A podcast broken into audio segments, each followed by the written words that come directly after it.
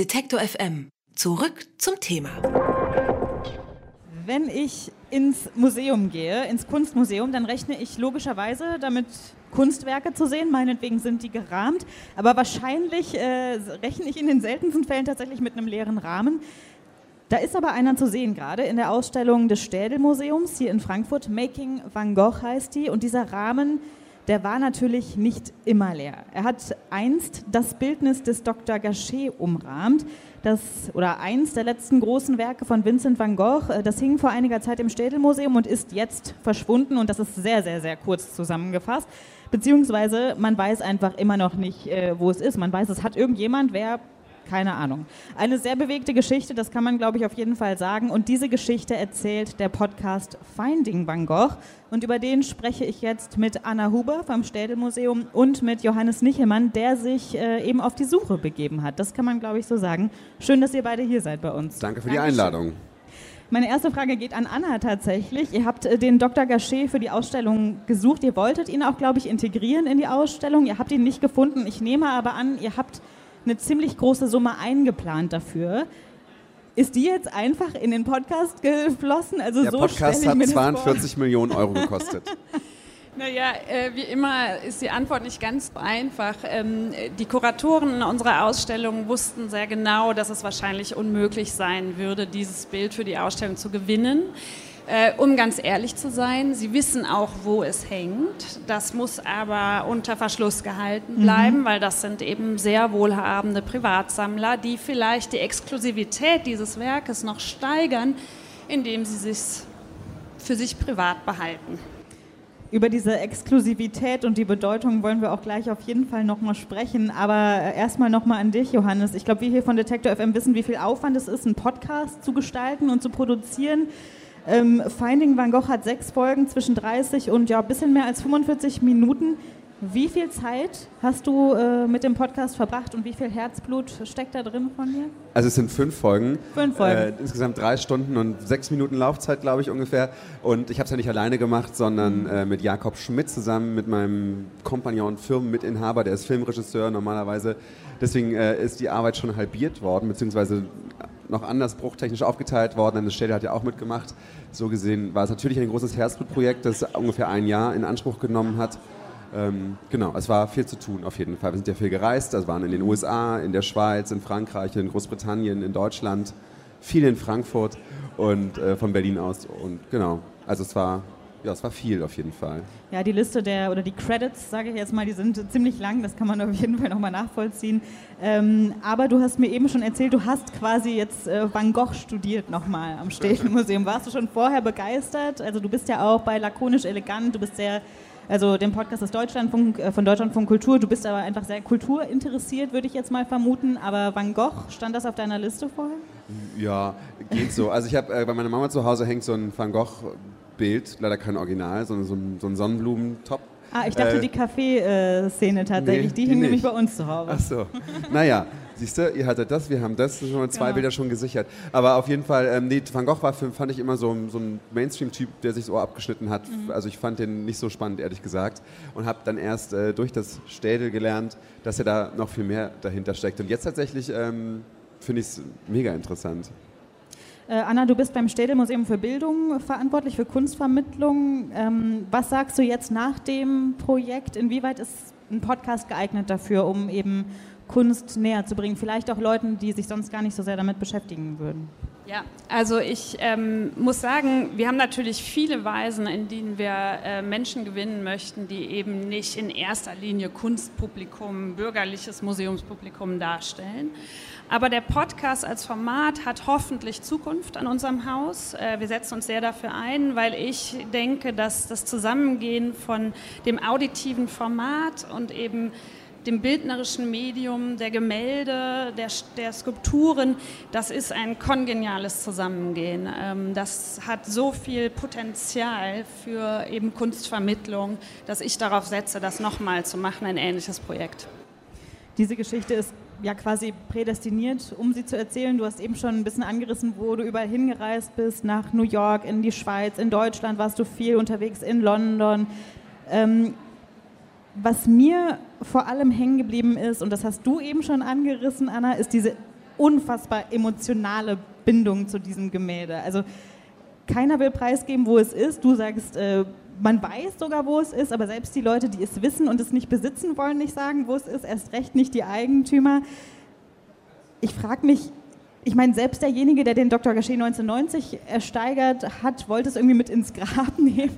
Was äh, ist da los? Also was für eine emotionale Bindung ist das zu diesem Bild? Es ist halt das letzte Porträt, das Van Gogh gezeichnet hat, 1890, kurz bevor er sich das Leben genommen hat.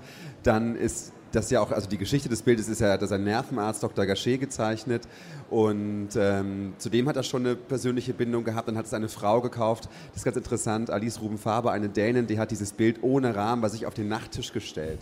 und äh, es gibt ein Foto davon, das ist von 1897, also da war das Bild gerade mal sieben Jahre alt und äh, Van Gogh schreibt über das Bild in seinen Briefen an seinen Bruder oder in dem Fall an die Schwester geschrieben, ähm, Gachet hat Hände so groß wie von einem Geburtshelfer. So, und jetzt hat diese Frau nämlich äh, ein Kind gekriegt, während dieses Bild neben mir stand. Also da sieht man schon, wie nah menschlich diese Beziehung am Ende ist. Und das ging dann so weiter, emotional aufgeladen. Die Nazis haben dieses Bild äh, dem Städel weggenommen, Hermann Göring. Dann ist es unter wirren Verhandlungen in die USA gekommen und da hing es auch bei einer Familie direkt am Kaminsims äh, in der Park Avenue und dann eben das große Verkaufsding bei Christie's 1990 in New York und so weiter. Also es sind immer sehr enge menschliche Geschichten. Und man kann an diesem Bild eben die gesamte Kunstmarktgeschichte von 1890 bis heute, also tatsächlich bis heute einfach erzählen. Das macht es ja auch nochmal hochinteressant. Ja, und ich glaube auch, dass das Kunstwerk selbst tatsächlich eine Besonderheit darstellt, denn es ist das Porträt von Van Goghs Nervenarzt. Und man kann sich natürlich vorstellen, das ist sozusagen die Beziehung von einem ähm, damals würde, hätte man das gesagt, geisteskranken Mann, einem psychisch kranken Mann zu einem Arzt, von dem er sich Hilfe erwartet hat. Aber wir wissen aus den Aufzeichnungen von Van Gogh selbst, dass er an diese Hilfe von Dr. Gachet nicht mehr geglaubt hat. Denn er mm, stellt mehrfach fest, der ist sozusagen genauso krank wie ich. Also das ist ein ganz existenzieller menschlicher Moment, der in diesem Bildnis dargestellt ist oder festgehalten ist von äh, einem Gefühl der großen Hilflosigkeit. Und ich glaube, das ist so äh, emotional in diesem Gemälde festgehalten. Wir können es eben persönlich gar nicht nachempfinden, weil wir es nicht sehen können seit vielen Jahrzehnten als Öffentlichkeit. Aber man muss sich das so vorstellen. Das ist schon ein sehr besonderes Stück Kunst.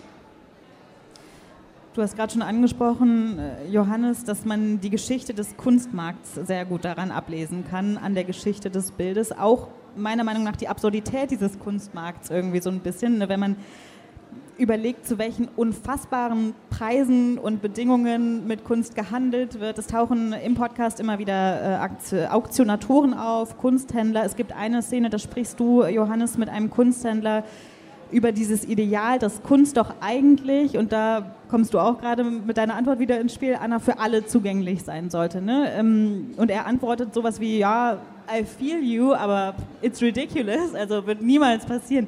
Entzaubert euch das auch ein bisschen? Also vielleicht erstmal du, Johannes, hat dich das in dem Moment so ein bisschen entzaubert? Also ich habe mit dem Kunstmarkt vorher nicht so wahnsinnig viel am Hut gehabt, weil ich eher Politik und auch ein bisschen Kulturjournalist bin, aber erstmal Politikjournalist.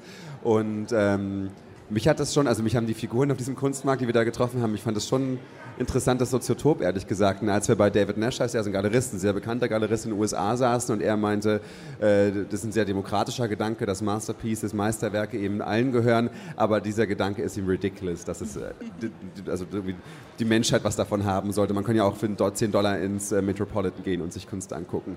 Ähm, und da ist mir schon aufgefallen, dass das auf jeden Fall ein ähm, bisschen wie Golfen ist vielleicht auch. Ne? Also es ist ein Markt, der, der Leuten vorbehalten ist, zu denen es äh, schwer ist, dazuzustoßen ab einem bestimmten Segment. Also ich meine, nachdem die große Art Bubble in den 90er Jahren geplatzt ist, der japanische Kunstmarkt, äh, sagen ja viele Kunsthändler, gab es einen einzigen Mann, der auch in St. Gachet gekauft hat, dann 1998.